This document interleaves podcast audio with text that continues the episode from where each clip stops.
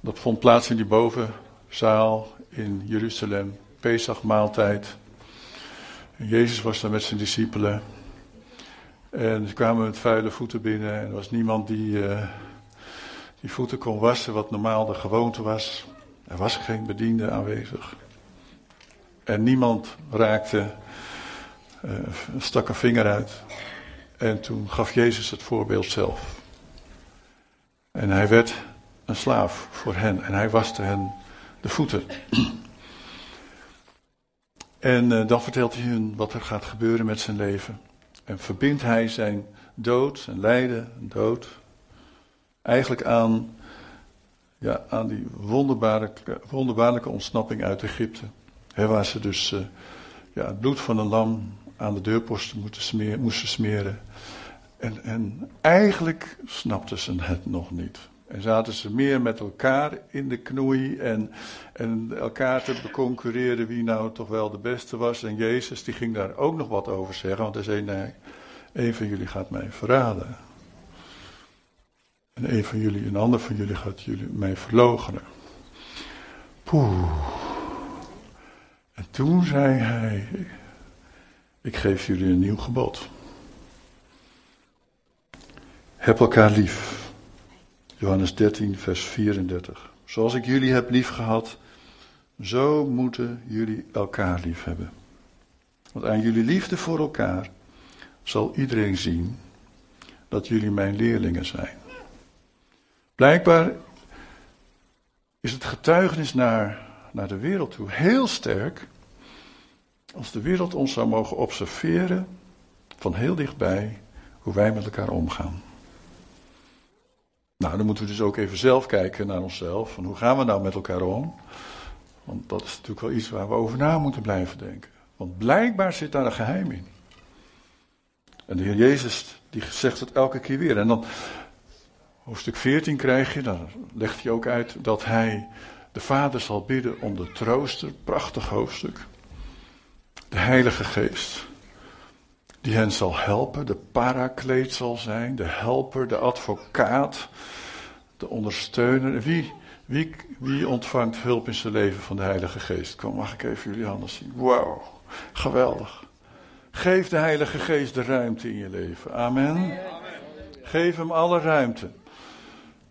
Zodat hij in je kan spreken, door je kan werken en je ook uh, kan helpen om een zegen te zijn voor anderen. En dan zien we hoofdstuk 15, wat daarna komt. Want dan gaan ze dus die bovenzaal uit. En dan lopen ze naar buiten. En dan gaan ze naar een buitenwijk toe. En dan komen ze langs een wijngaard. Toevallig. Niet toevallig. En in die wijngaard was de, de boer net aan het snoeien. En de dode takken aan het afknippen. En dan gaat de Heer Jezus gebruiken, want zo was hij gewoon. Hij, hij gebruikte letterlijke omstandigheden die hij daar zag, gebruikte hij om lessen te leren aan zijn discipelen. En uh, hij zei: De grootheid van mijn vader zal zichtbaar worden. Hoe? Hoe zal de grootheid van God zichtbaar worden? Wanneer jullie, oh, dus weer door ons heen, wanneer jullie veel vrucht dragen en mijn leerlingen zijn. Dus als wij samen met elkaar vrucht gaan dragen, dan zal de grootheid van de Vader zichtbaar worden aan alle mensen om ons heen. Wow. Die heilpaal, die heipaal, die krijgt er nog eens een tik bovenop van de Heer Jezus van. Dit zijn mijn principes. Dit zijn de principes van het koninkrijk. Zo moeten jullie met elkaar omgaan. En dan komen we bij de climax. Want de climax van zijn hart, van zijn opdracht, van, waarin hij zo graag wil aantonen dat het koninkrijk van God en de cultuur van het koninkrijk eigenlijk al in hun leven is gekomen, maar gaat er dan ook naar leven, komt bij hoofdstuk 17. Het is nog steeds dat, diezelfde wandeling die ze eigenlijk met elkaar maken. Ze hebben misschien wel overnacht, maar ze zijn nog steeds bij elkaar. Het is dezelfde les. En dan zegt hij in hoofdstuk 17, Johannes 17, vers 23. Dan zullen zij, En hij wees naar zijn discipelen, want hij bad dit, maar hij, hij verwees naar zijn discipelen. Dan zullen zij volkomen één zijn. En zal de wereld begrijpen. Opnieuw, een geheim om de wereld iets van God te laten zien. Als zij volkomen één zijn, dan zal de wereld begrijpen dat u mij gezonden heeft. En dat u hen lief had zoals u mij lief had. In Johannes 17 zien we dat de Heer Jezus bad voor zijn leerlingen, voor zijn volgelingen. Eerst bad hij voor de elf die nog overgebleven waren, want één was, ja, die had hem verraden. En die had zich daarna het leven, zichzelf het leven genomen. Maar hij bad eerst voor die elf die de Vader hem had gegeven. Dat kunnen we in hoofdstuk 17, vers 6 lezen. Ik heb aan de mensen die u mij uit de wereld gegeven hebt, uw naam bekendgemaakt. Zij waren van u, maar u hebt hen aan mij gegeven. Ze hebben uw woord bewaard. De discipelen van Jezus. Ze hadden met hun hele hart geloofd dat hij uit God gekomen was en dat hij echt God was. Oh, daar hadden ze vragen over gesteld, jazeker. En hij had hun ook over, vragen over, gezegd, over gesteld. Hij had op een gegeven moment ook tegen, uh, aan hen gevraagd: van wie zeggen de mensen dat ik ben en wie zeggen jullie nou dat ik ben? U bent de zoon van God. En daarom komt Jezus hier bidden, daarboven op de berg. 17, vers 7 en 8. En nu begrijpen ze, nu begrijpen mijn discipelen dat alles wat u, Vader, mij gegeven hebt, van u komt. Ik heb de woorden die ik van u ontvangen heb aan hen doorgegeven. En ze hebben ze aanvaard. En nu weten ze echt dat ik van u gekomen ben. En ze geloven dat u mij hebt gezonden. Wauw, wat een overtuiging, hè? Wat een overtuiging in hun hart. Daar hadden ze wel drieënhalf jaar over gedaan. Drieënhalf jaar met Jezus gewandeld. Om hem te leren kennen. En ook van dichtbij te observeren. En dan erachter te komen: dit is de zoon van God. Nou, ze hadden wel meerdere keren gezegd: we geloven wel. Maar Jezus kende hun hart. En uh, Jezus wist ook dat ze eigenlijk nog niet heel echt wisten wie hij nou eigenlijk was. Maar nu, nu wisten ze het wel. Zij wisten nu dat Jezus en de Vader één waren. God. God mens geworden. En daarom konden ze met hun hele hart Amen zeggen op wat Jezus deed en bad. Vers 11 van hoofdstuk 17 zegt, en dan zegt de Heer Jezus hier terwijl hij bidt, ik ben al niet meer in de wereld. Ik ga naar u toe. Want hij zou niet lang daarna, zou hij sterven, begraven worden en weer opstaan en naar de, hemel, en naar de hemel teruggaan. Ik ben al niet meer in de wereld, maar ik ga naar u toe. Maar zij, blijven wel in de wereld. Heilige Vader, bewaar hen door uw naam, de naam die u ook aan mij gegeven hebt, zodat zij één zijn zoals wij.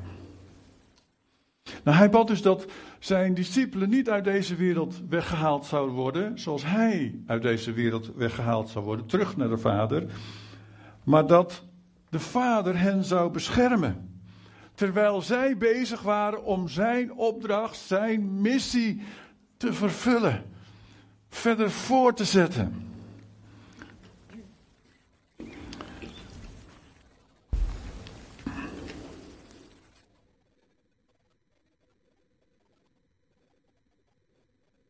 Even terug gaan in mijn aantekening. Sorry. Ik zend hen naar de wereld, vers 18, zoals u mij naar de wereld gezonden heeft. Zoals de Heer Jezus naar deze aarde gezonden is, als een babytje kwam, zo zegt hij nu en bad hij nu, zoals ik gezonden werd door u, ga ik nu hen zenden naar deze wereld. Dus eigenlijk alle volgelingen van Jezus, zeker die eerste elf, zijn eigenlijk min of meer ook een klein beetje gezonde mensen. Dat wisten we nog niet, of wisten we dat wel? Oh. En Jezus heeft voor ons gebeden, wist je dat?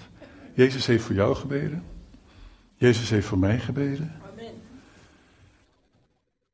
En dat unieke moment uit het leven van Jezus, waarin hij bad voor zijn volgelingen, ook die nu leven, jij en ik, dat staat hier geschreven in vers 20.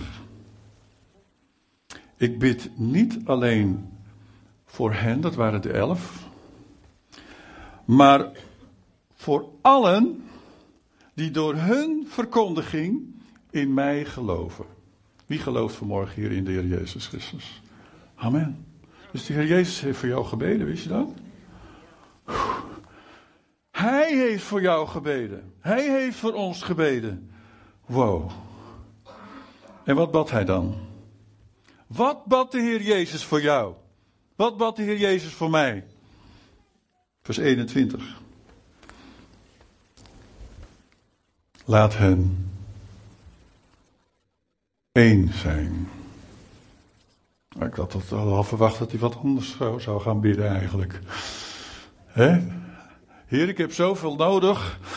Ik heb dit nodig, ik heb dat nodig. Blablabla. En de Heer Jezus, nee. Hij zegt, ik weet precies wat jullie nodig hebben. Dat jullie één zijn. Daar zou ik niet zo gauw aan gedacht hebben. Jij ook niet? Ik niet. Laat hen allen één zijn, Vader. Zoals u in mij bent en ik in u. Laat hen zo ook in ons zijn. En dan komt hij. Opdat de wereld gelooft dat u mij hebt gezonden. Nou, die tekst heb ik eerder gelezen. Opdat de wereld gelooft. Die heeft hij eerder gezegd. Johannes 13. Als wij elkaar lief hebben zoals hij ons heeft lief gehad. En de wereld ziet dat. Moet de wereld natuurlijk wel dichtbij mogen komen. Hè? Nou, daarom zitten we ook in de bioscoop natuurlijk. Hè? Kunnen ze dichtbij komen? Hoop ik. Moet wel een paar rijen vrij houden. Kunnen ze er ook bij komen zitten. En dan kunnen ze kijken hoe wij elkaar lief hebben. En dan kunnen ze kijken hoe wij vrucht dragen. Zodat de grootheid van God daardoor zichtbaar wordt. En dan kunnen ze ook kijken hoe, hoe wij één zijn met elkaar. Vers 23 van 17, hoofdstuk 7. Dan zullen zij volkomen één zijn. Hoe volkomen één? Dat is toch ook wat? En zal de wereld begrijpen dat u mij hebt gezonden. En dat u hen lief had zoals u mij lief had. Eigenlijk de relatie die Jezus had met de Vader. Hij zegt, dat mogen zij ook allemaal hebben. Dat wil ik met hen delen, vader. Niet alleen dat ik zo'n dierbare en close relatie met u, u heb, maar eigenlijk mogen ze er allemaal deelnemer van zijn. Omdat u hen ook lief heeft, zoals u mij lief had. Nou, wat was de relatie tot God? Wat zei de Heer Jezus over zichzelf? Tegen Nicodemus verklaarde hij dat hij de enig geboren zoon van God was.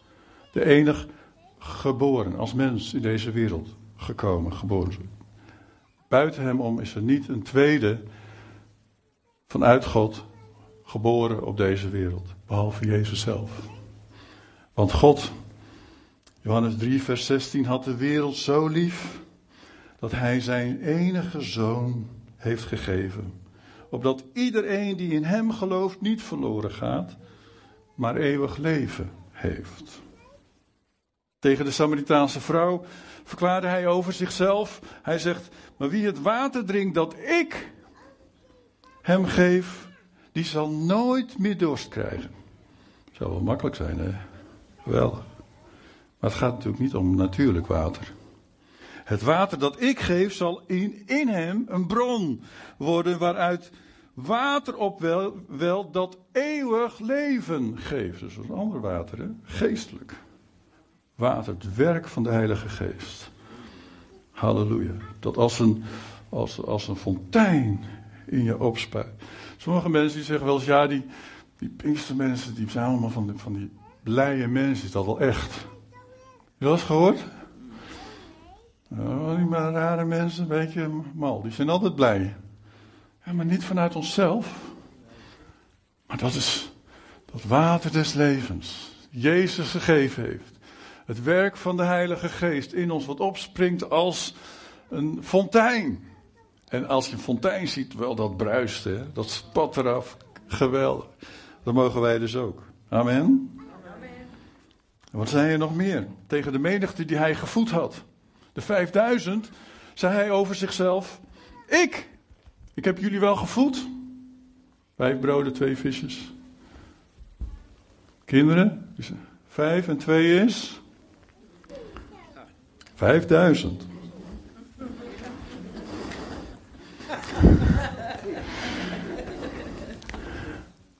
Toen hij dat gedaan had, toen zei hij: Ik ben het brood des levens.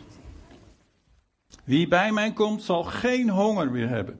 En wie in mij gelooft, zal nooit meer dorst hebben. Dus hij zei nogal wat over zichzelf. En op een ander moment zei hij tegen een grote menigte: Hij zegt: Ik ben het licht der wereld. En wie mij volgt, loopt nooit meer in de duisternis. Amen. Dat doen we toch niet meer, hè? Toch? Maar heeft licht in zich dat leven geeft. En hij bekrachtigt al deze woorden met wonderen en tekenen. O, prijs God. Ja, men was ervan overtuigd, de discipelen. Absoluut. Dit is de zoon van God. Dit kan niet anders. Dit is de Messias. Hij begon met water in wijn te veranderen op de bruiloft. Hij hield van feesten en van bruiloften. Ik ook. Trouwens vind ik erg leuk. Voor sommigen die dat uh, mij hebben geobserveerd, die hebben dat wel gezien. Ik vind bruiloften gewoon erg leuk om te doen. Hij genas een man die 38 jaar kreupel was. Voedde de 5000, daar hebben we het net al over gehad. Hij deed wonderen en tekenen, vele. En Johannes zegt in hoofdstuk 20, vers 30, dezelfde Johannes. Jezus heeft nog veel meer wondertekenen voor zijn leerlingen gedaan, die niet in dit boek staan. Dus die zijn dus niet opgeschreven, maar hij heeft er nog veel meer in gedaan. Maar deze zijn opgeschreven. Waarom? Opdat u gelooft dat Jezus de Messias is, de Zoon van God. En opdat u door te geloven, en daar komt de naam van de gemeente, leeft door zijn naam. Amen. Amen. Eens. Wij leven door de naam van Jezus en door wie Hij is. Maar dan hier in hoofdstuk 17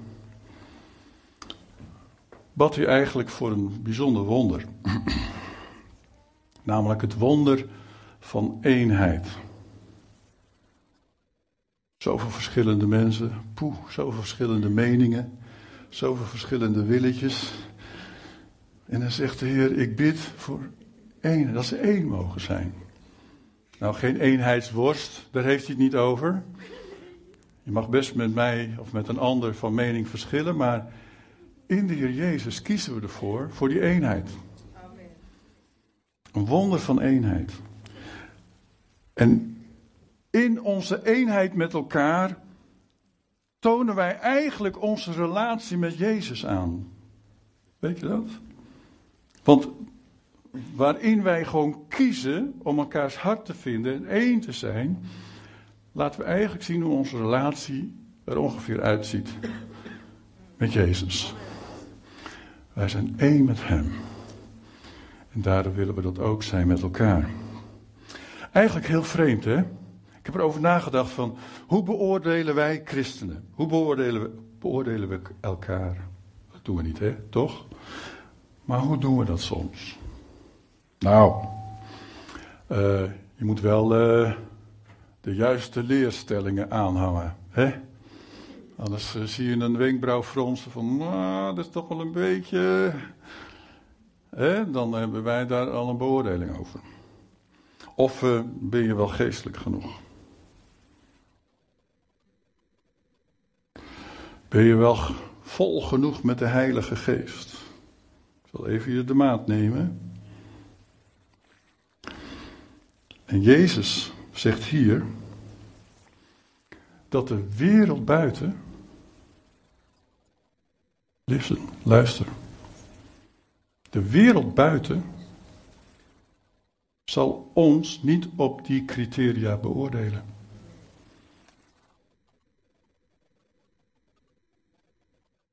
Maar de wereld buiten, die zal ons beoordelen op onze liefde voor elkaar. Dat heeft hier Jezus gezegd. En de wereld buiten zal ons beoordelen of wij vrucht dragen in ons leven voor God. De wereld buiten die zal ons beoordelen of wij één zijn in Christus. Morgenochtend zit ik op het kantoor van de PKN. Zijn we goede vrienden geworden, afgelopen jaren. Zit ik weer met Arjan Plezier in zijn kamer. En het hebben over onze gezamenlijke retraite, 24 uur, 1 en 2 juni. Het is goed om voor te bidden. Waarin kerkleiders van Nederland samenkomen om samen God te zoeken. Het is heel bijzonder eigenlijk. Af, afgelopen jaren is dat aan de gang. Omdat wij diep in ons hart overtuigd zijn.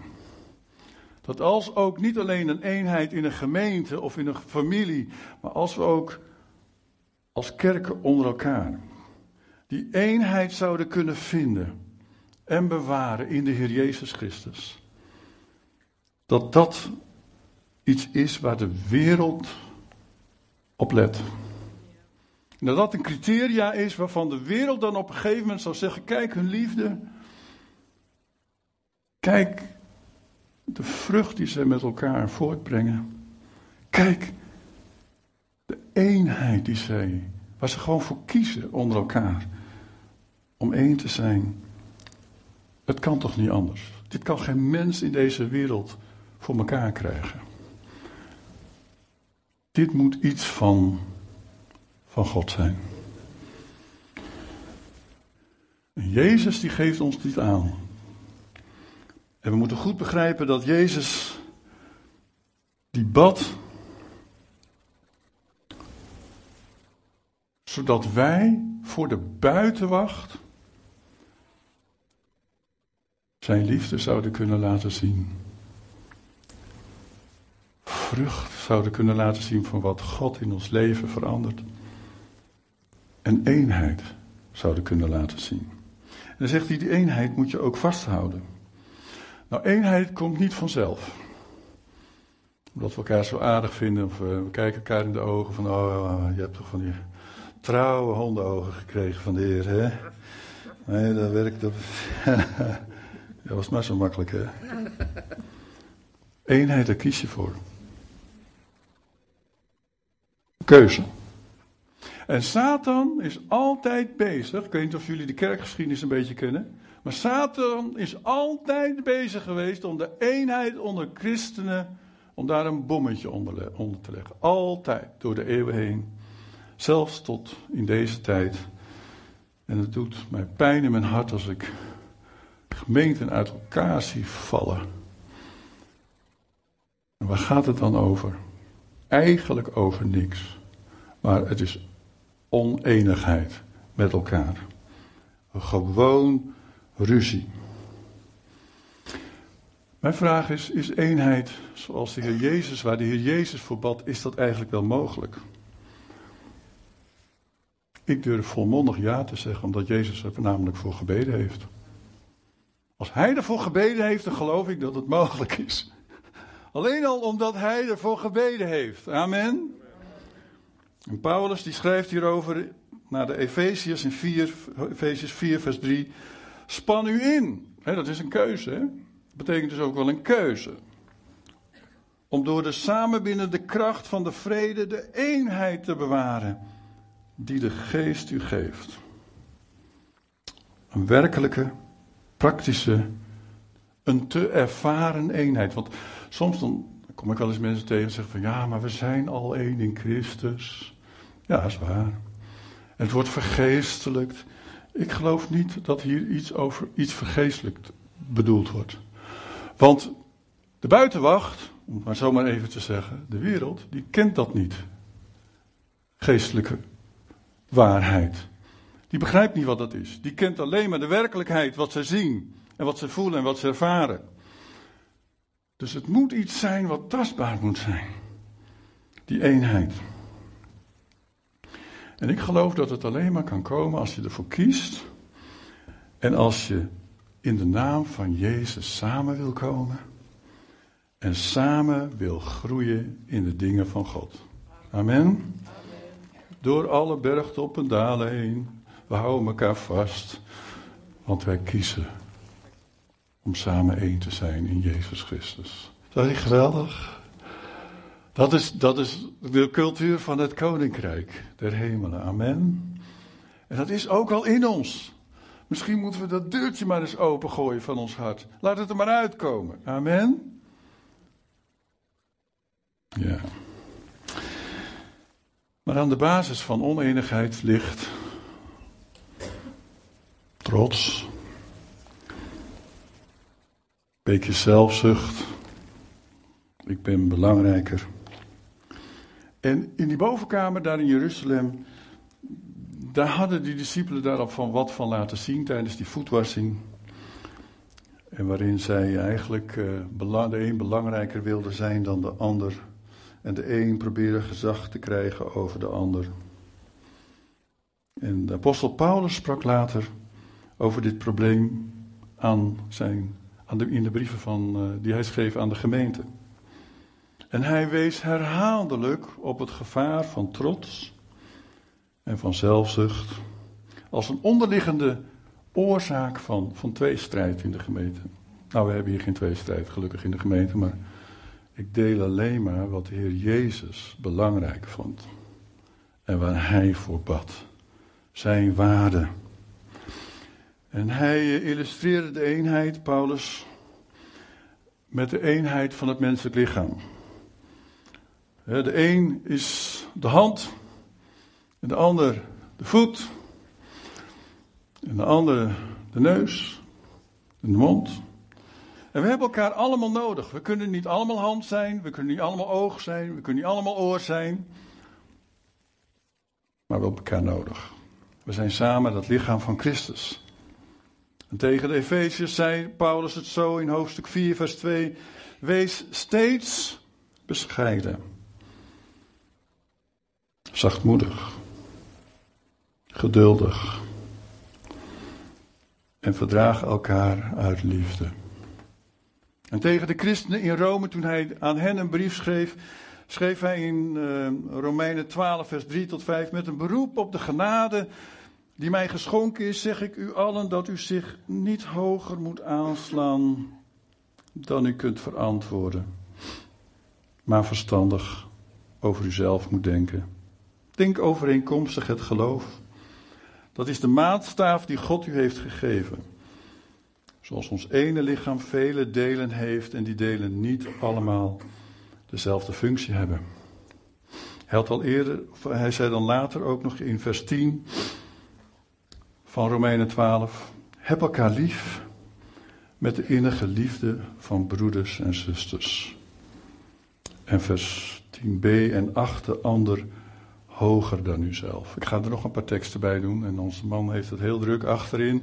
Romeinen 15, vers 5. Mogen God die ons doen, doet volharden en ons troost geeft, u de eensgezindheid geven. Die Christus Jezus van ons vraagt. Romeinen 15, vers 7. Aanvaard elkaar daarom ter ere van God, zoals Christus u heeft aanvaard. Galaten 5, vers 13b. Kun je het bijhouden? Oh ja, geweldig. Dien elkaar in liefde.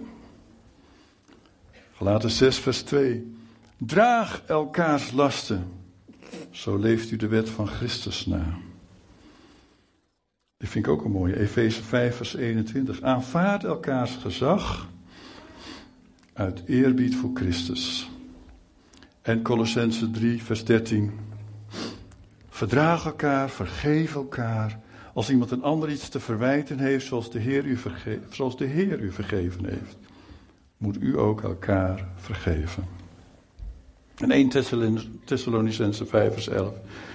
Dus troost elkaar en wees elkaar tot voorbeeld, zoals u trouwens al doet. 1 Petrus 4, vers 9. Wees gastvrij voor elkaar, zonder te klagen. Oké, nou goed, de wereld heeft, ons in de gaten. Als het goed is. En we moeten eigenlijk gewoon eigenlijk ze uitnodigen om wat dichter bij ons te komen. Vorige keer ook al gezegd, moeten we nog over nadenken hoe we dat allemaal zouden kunnen vormgeven. Maar wat kunnen wij dan echt naar elkaar doen? Wat kunnen we naar elkaar doen als we in liefde tekortgeschoten zijn?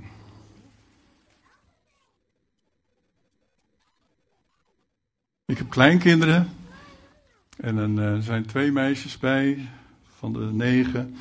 Die komen dan af en toe bij ons thuis één keer per week. En dat zijn behoorlijke concurrenten van elkaar. Hoe, hoe, hoe. De ene is zes en de andere is vijf. En de ene, die van zes, is lekker heerlijk emotioneel. En die van vijf, die is echt uh, feitelijk. En die uh, blijft gewoon uh, uitgestreken gezicht. Kan die haar zusje beconcurreren. Dat is heel leuk om dat te zien. En als ze dan wat gehad hebben, wat zegt oma dan? Wat denken jullie dat oma zegt? Goed maken, hè? Ja, dat zegt oma. Dat kan niet. Goed maken. En dan hebben ze geleerd om naar de ander toe te gaan. En op zijn minst even sorry te zeggen. Ja, ze zijn nog niet zo ingewikkeld, ze kunnen nog niet zoveel zeggen. Maar, maar sorry kunnen ze wel zeggen. Zou dat iets voor ons wezen? Op zijn minst. Dat als je een keer eens minder liefdevol bent geweest naar je broer of zus in de gemeente, om dan, om dan toch maar eens naar die broer en zus toe te gaan en zeggen van, uh, sorry, dat was niet goed. Dat is eigenlijk niet zo goed wat ik deed. Wil je me vergeven? Is dat een probleem? Weet je, het is eigenlijk niet zo moeilijk. We moeten het gewoon een keer oefenen. Zullen we dat een keer doen? En dat heeft niks met niets te maken, want er is ook niets. Maar ga het maar eens een keer zeggen. Dan merk je eigenlijk dat het niet zo ingewikkeld is. Nou, draai eens om naar je buurman. Buurman zegt, even voor de oefening hè. Sorry, wil je me vergeven? En voor de echtparen, het is ook Valentijnsdag vandaag, dus het komt gelijk helemaal goed uit.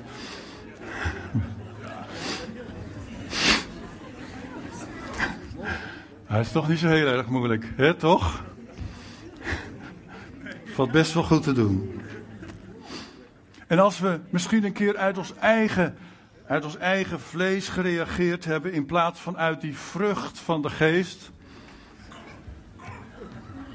Wat zegt de Bijbel er eigenlijk over? Galaten 5, vers 19 tot 22. Laat ik dat even lezen. Wat is nou de vrucht van ons vlees, van onze eigen wil? Het is bekend wat onze eigen wil allemaal teweeg brengt. Ontucht, zedeloosheid, losbandigheid, afgoderij, tovenarij. Nou ja, goed, dat hebben we al weggedaan. Omdat we kinderen van God zijn geworden. Maar misschien is er toch nog iets van vijandschap, tweespalt, jaloezie, woede, gekonkel, geruzie, rivaliteit, afgunst. Misschien. Nou, bras- en slampartij doen we niet aan. En nog meer van dat soort dingen. Ik herhaal de waarschuwing die ik al, u al eerder gaf. Wie zich aan deze dingen overgeven, zullen geen deel hebben aan het koninkrijk van God. Als het koninkrijk van God al in ons woont door Jezus, dan mogen we daar ook uiting aan geven. En hoe geven we er uiting aan? Door die vrucht van de geest de ruimte te geven in ons leven. Amen. En, en naar te gaan leven. Een tegengesteld gedrag te gaan tonen aan het gedrag van onze oude mens. En dat is de vrucht van de geest. Is liefde, vreugde, vrede, geduld, vriendelijkheid, goedheid, geloof. Ik krijg het er warm van. Hè? Maar het is gelukkig een vrucht van de geest. Niet iets wat ik zelf moet werken uit eigen kracht. Maar ik moet het wel de ruimte geven. Heilige Geest, kom maar. Gebruik me maar. Neem de ruimte in mijn leven. En, en, en, en laat het er maar uitkomen naar andere mensen toe. Een tegengesteld gedrag van mijn eigen wil. Een koninklijk gedrag, want dat hoort bij het koninkrijk van God in plaats van onze eigen wil. En als je tekort bent geschoten, laten we dat gewoon aan elkaar beleiden. En dan, als we zo als discipelen van de Heer Jezus met elkaar omgaan, lieve mensen, kom maar buiten, mensen in de buitenwereld, kom maar, kom maar, kom maar dichtbij. Hoe gaan we dat voor elkaar krijgen? Nou, daar moeten we nog eens verder over nadenken. Hoe kunnen we ze dichterbij halen? Zodat ze ons kunnen observeren in onze liefde met elkaar en naar elkaar toe. Zuivere liefde, morele liefde, de liefde van Jezus. De vrucht als resultaat van het werk van de Heilige Geest. Vruchtbaar zijn voor God, maar ook de vrucht van de Geest de ruimte geven. Oh, kom maar kijken. Kom maar kijken wat, wat dat leven in Jezus voortbrengt in ons. En eenheid. Want elke keer weer zei de Heer Jezus dat hij buiten wacht. Dan overtuigd zal worden over wie ik ben. Jezus Christus, de Zoon van God. Amen. Vader, dank u wel voor deze fantastische gemeente. Heer, onze naam Leef Zutphen, de naam Leef, hebben we voor gekozen omdat dat voortkomt uit u. En u in ons leven geeft ons het echte leven, zoals we dat mogen leven voor u. En met elkaar als getuigenis naar deze wereld toe. Heer, wij willen leven voor Jezus. Wij willen leven met Jezus. We willen de Heilige Geest de ruimte geven in ons hart en in ons leven. En verander ons maar. Blijf ons veranderen. Heilige Geest. Maak ons meer naar het beeld van Jezus. Dank u wel dat we zo met elkaar dat getuigenis dan mogen uitleven in Zutphen. Heer, en dat vele mensen mogen komen en u mogen ontmoeten als ze ons ontmoeten. Ik dank u wel voor uw woord. En Heer, wilt u dat uitwerken in onze harten. In de naam van Jezus. Amen. Als er mensen zijn die Jezus nog niet kennen, kom dan even naar me toe straks, of van de, een van de oudsten. We willen graag je kennis laten maken met de levende God en met Jezus Christus. We gaan zo over naar de doopdienst, maar voordat we dat doen, gaan we luisteren naar de twee dopelingen. En uh, ik vraag uh, Sari ook om naar voren te komen. Die gaat dit stukje met ons regelen, met de, de handheld.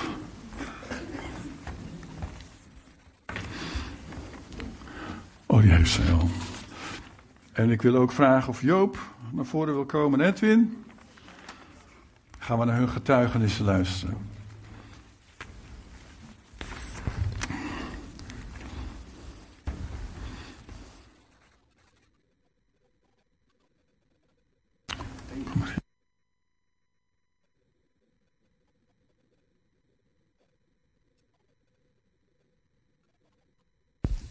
Ja, we zijn geweldig dankbaar met deze twee mannen. Ze zaten bij ons op de kring, een nieuw begin. En ze willen ook echt een nieuw begin met hun leven maken.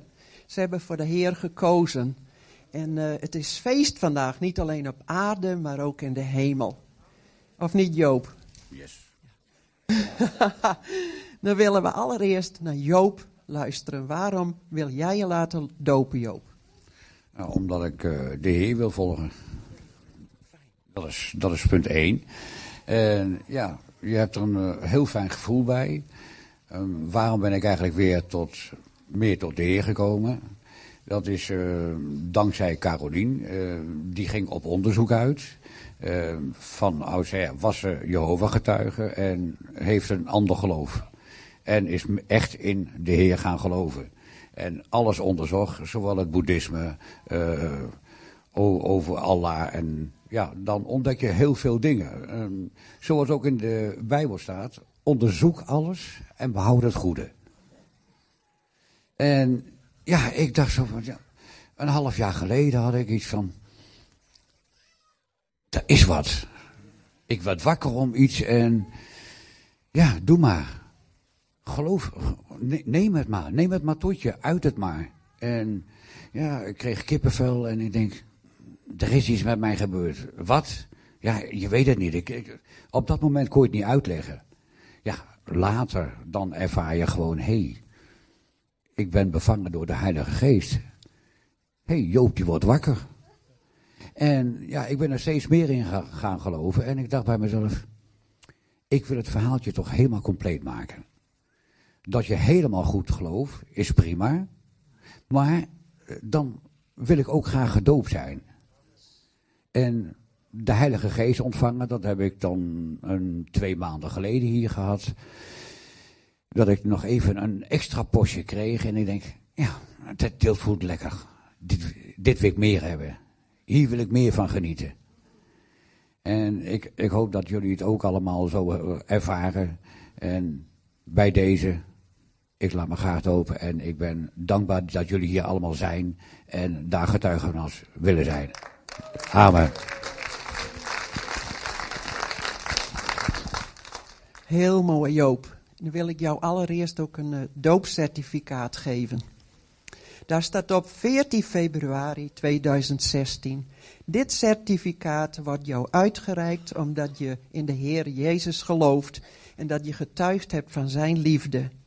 Joop Spiegelenberg, geboren 25 juni 1951. En de tekst die wij jou graag mee willen geven is 1 Johannes 2, vers 27 en 28 uit het boek. Maar u hebt de Heilige Geest ontvangen en Hij woont in u.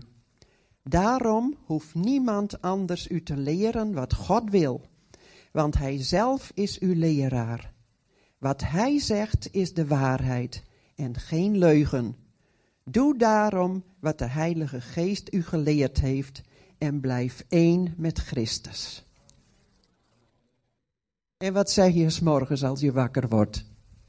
Ja, vul mij met uw Heilige Geest en leid mij vandaag. Laat mij zien wat ik kan doen.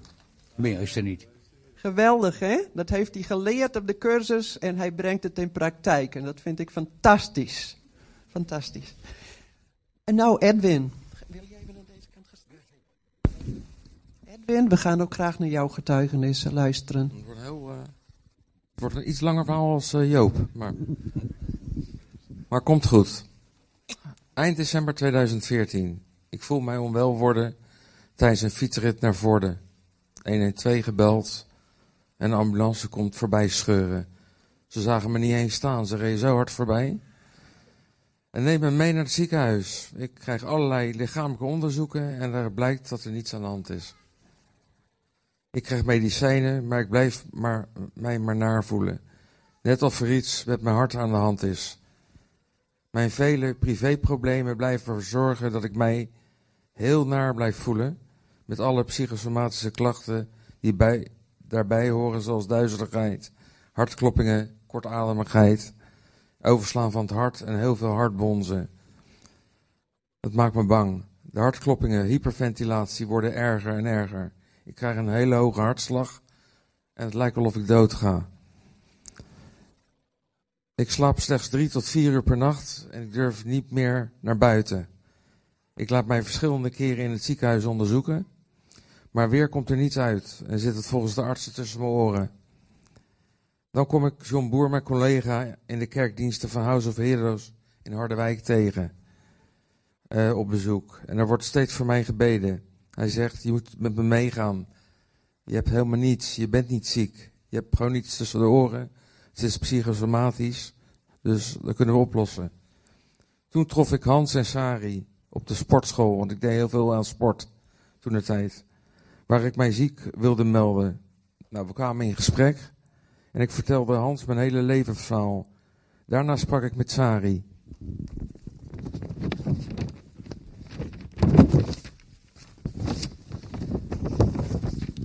Ik vertelde, ik vertelde Sari dat ik de Heer Jezus had gezien en dat Hij mij wilde helpen. We hebben samen gebeden en heb, mij, heb ik mijn leven aan de Heer Jezus gegeven. In de weken erna knapte ik helemaal op. Ik weet van al mijn medicijnen af te komen. Ik krijg de kans om me te laten dopen. Maar ik maak een fout. Ik doe het niet. Door onverklaarbare reden. Ik word weer ziek. Ernstig ziek. Aan House of Heroes heb ik veel te danken. Ik had mij toen al daar moeten laten dopen. Matthäus van der Steen, de voorganger, noemde het zelfs een wonder hoe snel ik opknapte elke week. Vanaf dat moment vallen de duivel en demonen mij aan zo heftig dat ik helemaal gek word. Ik beland in de duisternis. Het onheil slaat toe. Ik word psychisch zo ziek dat ik weer opgenomen word in een psychiatrische inrichting. Uh, met veel pillen, weinig slaap. Ik lijk wel een zombie. Ik weet uh, niet hoe ik me voel. Ik weet gewoon ook niet meer waar ik sta. Ik voel mij steeds beroerder worden. Diagnose: generalistische angststoornis. Met een depressie. Zware depressie. Wordt door de artsen samengesteld. Vastgesteld. Een angststoornis, voor wie dat niet weet, is heel erg. kan heel erg uit de hand lopen. Het kan zelfs zo ernstig zijn dat je bang bent om op te staan uit je bed, om te eten, te slapen en te douchen. Je komt de deur niet meer uit. Hans en Sari blijven met mij bidden en ik heb veel steun aan hen. Hans zoekt mij geregeld op uh, in het psychiatrisch ziekenhuis. Ook nog andere mensen van hier volgen mij en uh, zoeken mij op in het ziekenhuis. Het gaat steeds slechter met mij en ik denk zelfs na over euthanasie. Mijn persoonlijke problemen zorgen ervoor dat ik door de bomen het bos niet meer zie. Ik zie mijn kinderen niet meer en ik vind dat heel erg.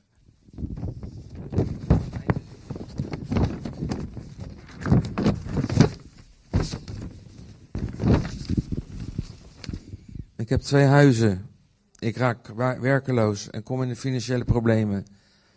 Mijn lichaam laat me in de steek, totaal in de steek. Ik lig alleen nog maar in bed en eet heel slecht. Ik val heel veel af en weeg op een bepaald moment nog maar 65 kilo. Hans, Sari en John Boer blijven mij steunen, keer op keer. Maar het gaat niet goed met mij. Ten einde raad vraag ik aan de psychiater andere pillen. En hoe is het mogelijk? Ze werkt tegelijk. Ik word minder angstig en begin beter te slapen. Heel toevallig, diezelfde nacht, zie ik Jezus opnieuw in een visioen in mijn slaapkamer. Ik ervaar een enorme rust en vrede. De duivel blijft uit mijn buurt en ik voel me steeds beter. Ik ben in 2015 tien weken opgenomen geweest in een psychiatrisch ziekenhuis. En ik ben nu bezig met afbouwmedicatie en ik ben ook ontslagen al tien weken uit het ziekenhuis. Ik zit bij Sari en Hans op de cursus. Een nieuw begin. En ook daar bespreken wij de doop. De hunkering naar doop volgt. De, de geestelijke werking van doop is voor mij zeer groot. Er is maar één uitweg om verlost te worden van de slavernij van zonde. En dat is sterven aan jezelf. Als je je laat dopen, dan begraaf je je oude leven in het watergraf. Om op te staan in het koninkrijk van het licht. In de geestelijke wereld betekent dopen dat de duivel geen macht meer over jou heeft. En de zon en de zonde geen macht over je leven. De Bijbel zegt dat je die vrijheid leert vast te pakken in je leven. Er gebeurt iets krachtig tijdens je doop. Je verlaat het koninkrijk van de duisternis en komt op in het koninkrijk van het licht. onder de heerschappij van Jezus Christus, met al zijn karaktereigenschappen, die ook voor jou zijn. Vandaag, vandaag is de dag, 14 februari 2016, Valentijnsdag, en ik laat mij eindelijk dopen.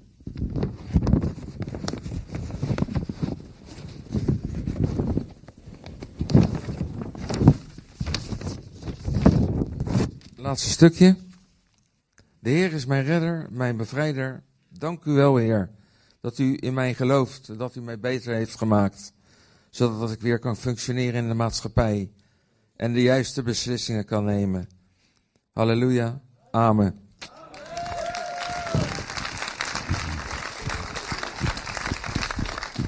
Ja, wat geweldig, hè? Wat God kan doen in een mensenleven. En uh, wij hebben het allemaal van dichtbij meegemaakt. En we hebben gezien dat, uh, ja, dat Edwin steeds weer bij Jezus terugkwam. En dat hij alleen hem een nieuw leven kan geven. Een leven zonder angst. Een leven vol van de Heilige Geest. En voor jou hebben we ook een mooie tekst. En willen we je graag dopen op grond van je getuigenis. De tekst staat in 2 Petrus 1, vers 2 en 3 uit het boek. Het is mijn grote wens dat u God en onze Heer Jezus Christus steeds beter leert kennen. Dan zult u gelukkig worden en zijn genade en vrede ervaren. Want als u Hem beter leert kennen, zal Hij u door zijn grote kracht alles geven wat u nodig hebt om werkelijk goed te leven.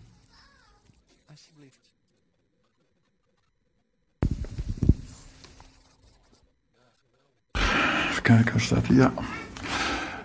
We gaan zo meteen een lied zingen en dan gaan zij zich verkleden. En dan gaan wij naar uh, de, de, de, lobby, de foyer. En dan gaan we daar een doopfeest met elkaar houden. Maar het is ook goed om voor hen te bidden op dit moment. Straks bidden we ook voor hen. Maar we zijn de Heer dankbaar dat jullie hier staan, mannen. Geweldig. en uh, het water is een beetje koud, maar dat hindert niet.